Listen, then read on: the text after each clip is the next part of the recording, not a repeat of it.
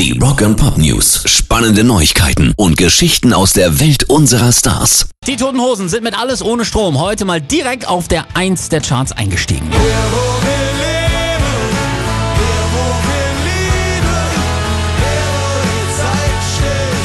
Es ist bereits das zehnte Mal, dass Campino und Co. sich die Pole mit einem ihrer Alben sichern und auch der Ansturm auf die Tour nächstes Jahr geht ungebrochen weiter.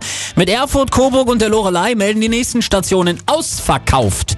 Elf der 29 für das nächste Jahr angesetzte Termine sind damit bereits jetzt ausverkauft. Über 300.000 Fans haben sich schon Tickets gesichert.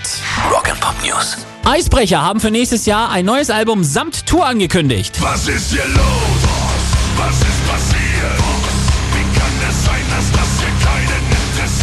Sie schreiben dazu, in 2020 geht es sowohl verrückt als auch eiskalt auf Deutschland Tour zu Album 8. Wir freuen uns, euch alte Gassenhauer und neue Songs um die Ohren hauen zu dürfen. Bringt die Verwandtschaft mit und sagt euren Freunden Bescheid. Lasst uns zusammen den grauen Graus aus dem Novemberkittel klopfen und Spaß haben.